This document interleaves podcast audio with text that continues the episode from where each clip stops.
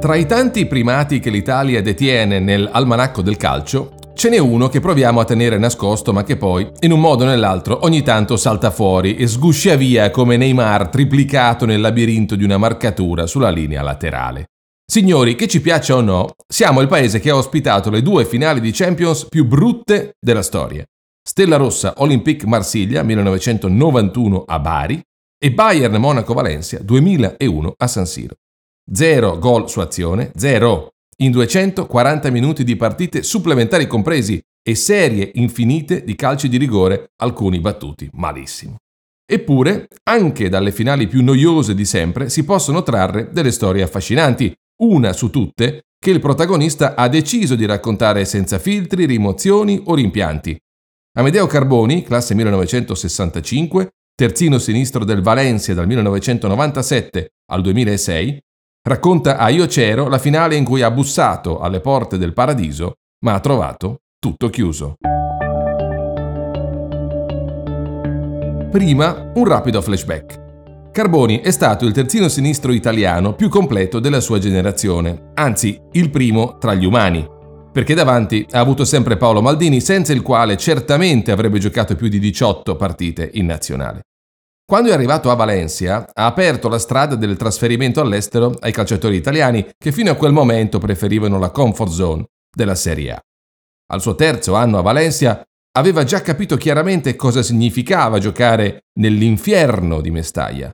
Ma fu in quel momento, nell'estate del 1999, con l'arrivo dell'allenatore argentino Hector Cooper al posto di Claudio Ranieri, che iniziò la sua scalata al trono d'Europa. Primo anno di Cooper eh, in campionato siamo, abbiamo cominciato malissimo. Cinque partite, un punto, di cui tre in casa e due fuori.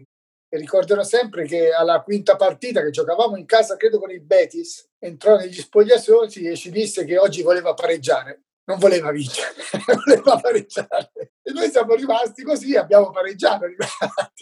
L'inizio fu durissimo anche in Champions League. Nell'immaginario collettivo il Valencia era ancora la squadra di Kempes, quella che aveva ingaggiato il fuoriclasse argentino a metà degli anni 70. Il primo anno eravamo un po', come ti ho detto, alla Cenerentre, quindi e ricordo proprio questo nero, la prima partita col Bayern di Monaco, a, a Monaco lo stadio era mezzo vuoto.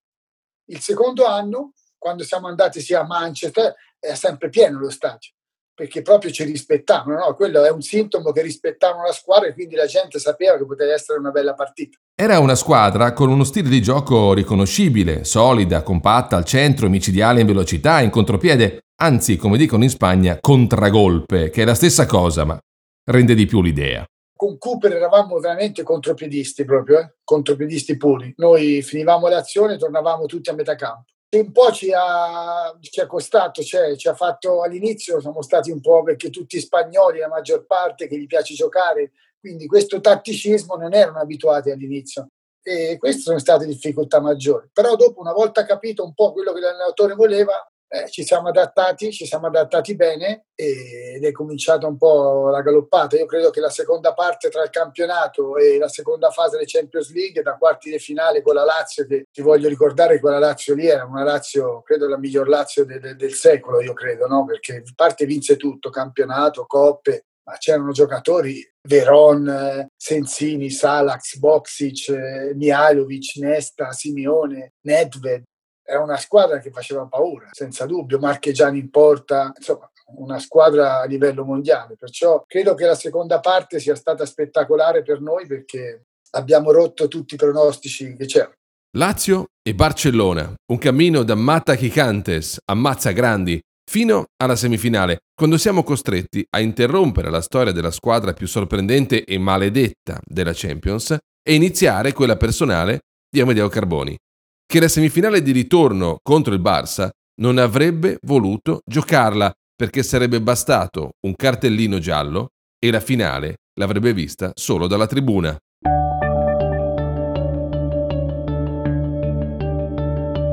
Avevamo vinto col Barcellona 4-1 l'andata. Il ritorno, sinceramente, non volevo giocare, dico la verità, non volevo giocare. Con Cooper, mi ricordo, eh, Cooper arrabbiatissimo, no, non possiamo, perché poi a quell'epoca sì, c'era un grandissimo figo a quell'epoca, quindi devo dire che secondo me era il figo migliore. Il del Barcellona per me è stato il figo migliore che abbia mai incontrato.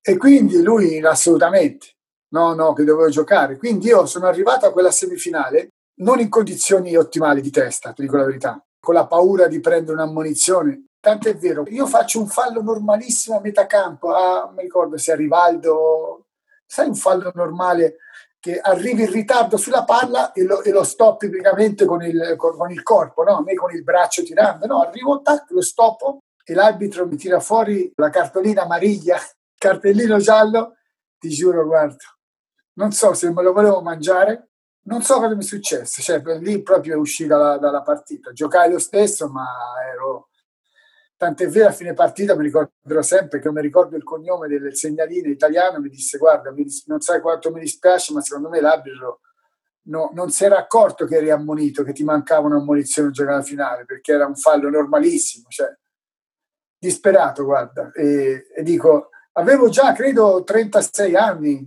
dico, quando ci ritorno a una finale? cioè, con i Valencia, quando la rigioco? Non la rigioco più. Quindi ero l'unico a fine partita, tra virgolette, che non festeggiava in maniera così entusiastica come i miei compagni. Al fischio finale il Barcellona vince la partita 2 a 1, ma in finale va il Valencia grazie al 4 a 1 dell'andata. Parigi Saint-Denis, lo stadio della finale dei mondiali 98, Amedeo Carboni può andare però solo da spettatore. Sì, sì, siamo arrivati un po' con, eh, con, l'acqua alla gola, dai, siamo arrivati, non siamo arrivati, pur avendo fatto una fase spettacolare dove praticamente la stampa ci dava per favoriti.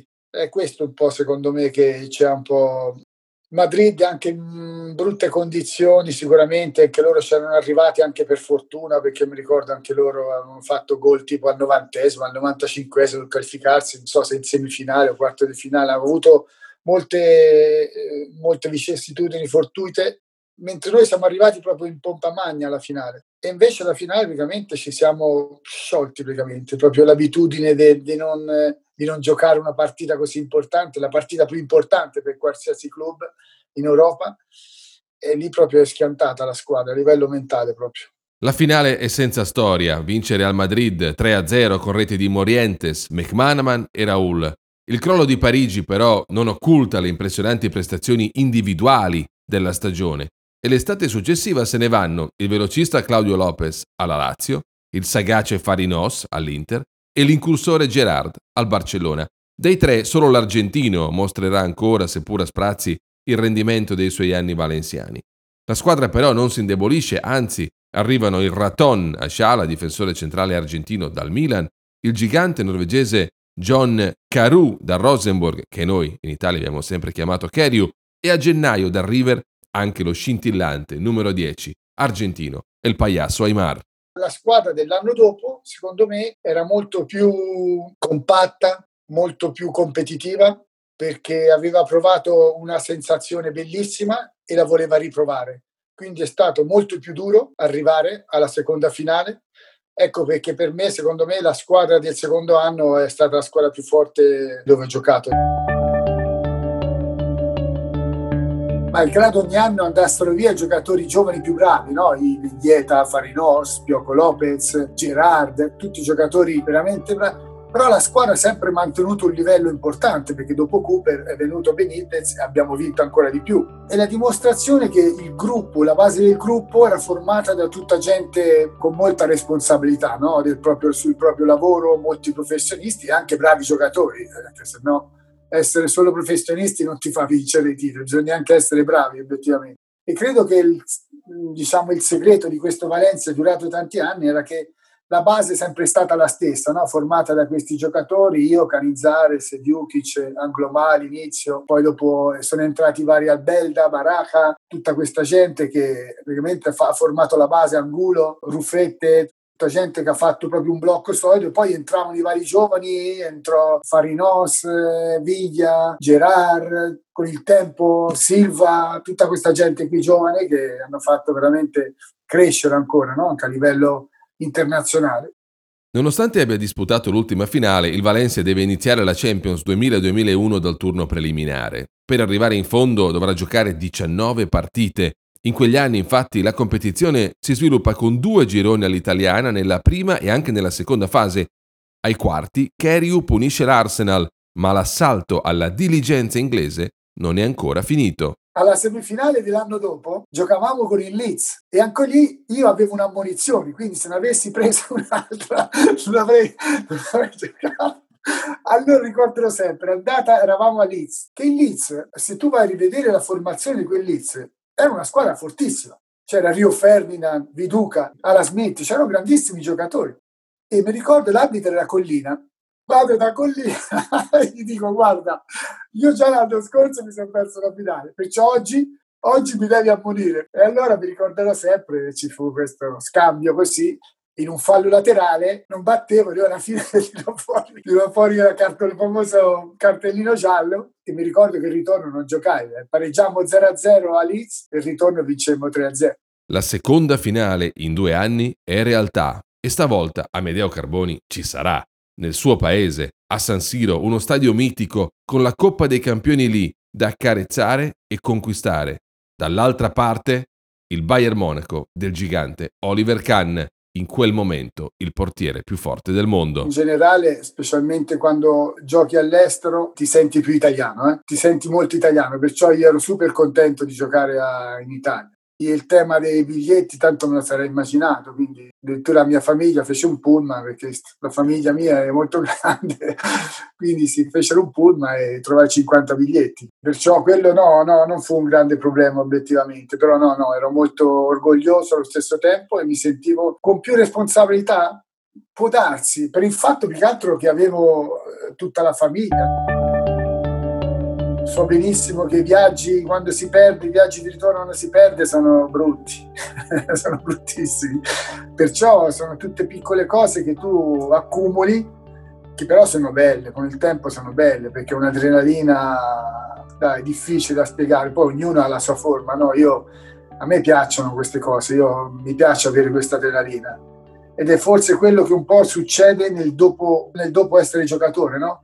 Che perdi quel livello di adrenalina che sei abituato tutti i giorni, perché un giocatore professionista, ma un giocatore in generale, durante la settimana, anche dopo gli allenamenti, tu pensi sempre alla partita della domenica no? che, ti, che, viene, cioè pensi sempre contro chi giochi, eh, l'avversario, quello che devo fare, però i professionisti, quelli che durano tanti anni in un lavoro, è perché sono sempre con la testa pensando.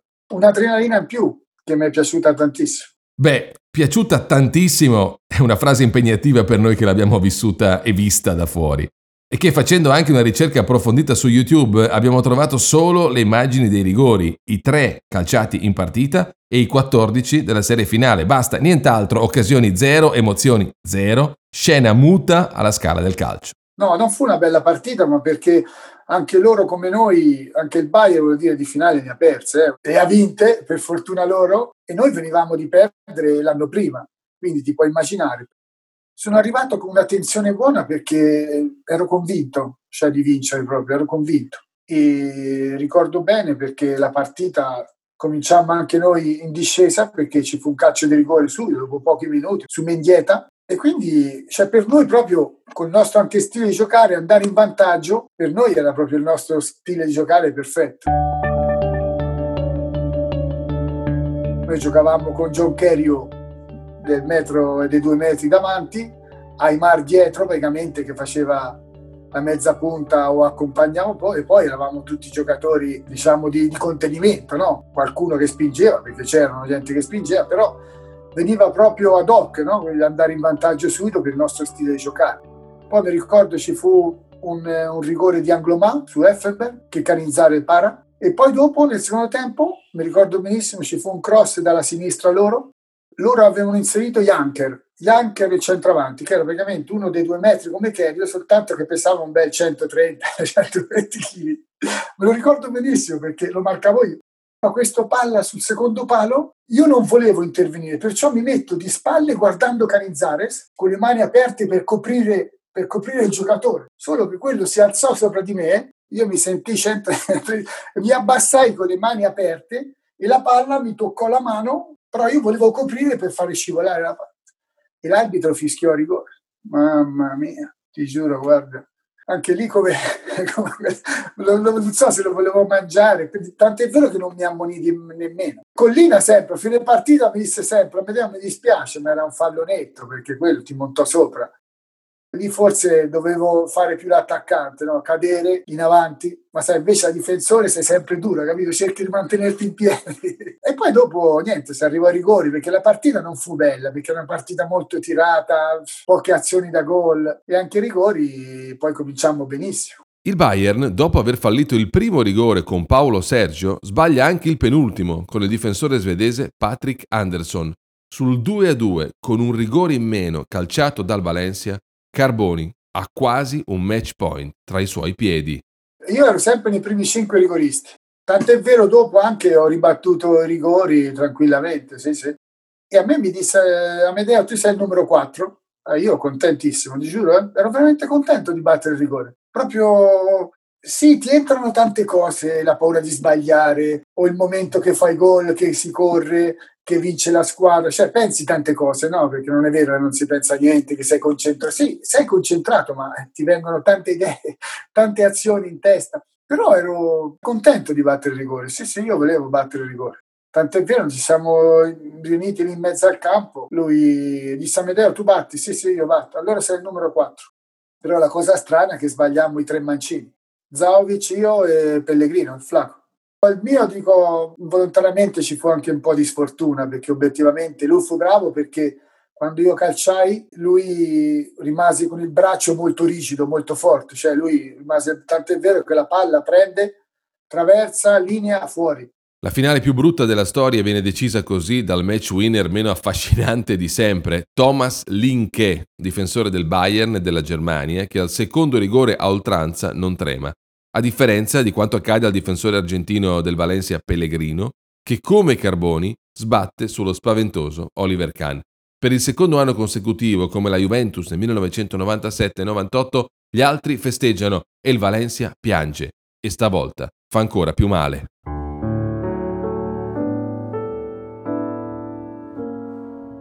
Dopo la partita già uno non dorme anche se vince, ti puoi immaginare quando perdi e poi No, guarda, ti dico la verità, eh, sono stati perlomeno 15 giorni dove io non ho... Avevamo ancora altre partite di campionato dopo, eh? tant'è vero che non ci siamo qualificati per la Champions League l'anno dopo, perché non ci siamo classificati in campionato. Credo che avevamo altre tre, tre o quattro partite dopo la finale, tre partite credo, non mi ricordo. Io non, non le ho giocate, non ero in condizione di giocare, non ero in condizione di giocare.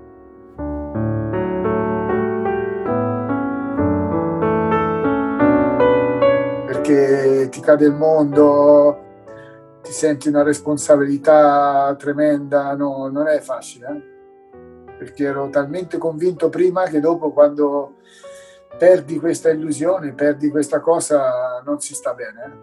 Eh? Però con il tempo è una sensazione, non è proprio amara, è una sensazione bella perché è una sensazione fortissima, non è un dolore non riesco a immaginare perché per fortuna come perdere un familiare, beh sì, in fondo sì, come perdere un familiare o che è un dolore che ti rimarrà sempre perché è una parte del lavoro andata male, fra virgolette, che però invece per, fino, a, fino, a essere, fino a quel momento lì è stata una camminata praticamente in cielo, no? bellissima. E l'ultima, quell'ultima partita, quell'ultimo minuto praticamente ti cade tutto, però con il tempo è una sensazione bella, non è brutta brutto il risultato, brutto il fine, ma bello è tutto il momento, no? Perché è un'adrenalina fortissima. Nonostante il risultato, questa, per Amedeo Carboni, non sarà mai la finale più brutta di sempre.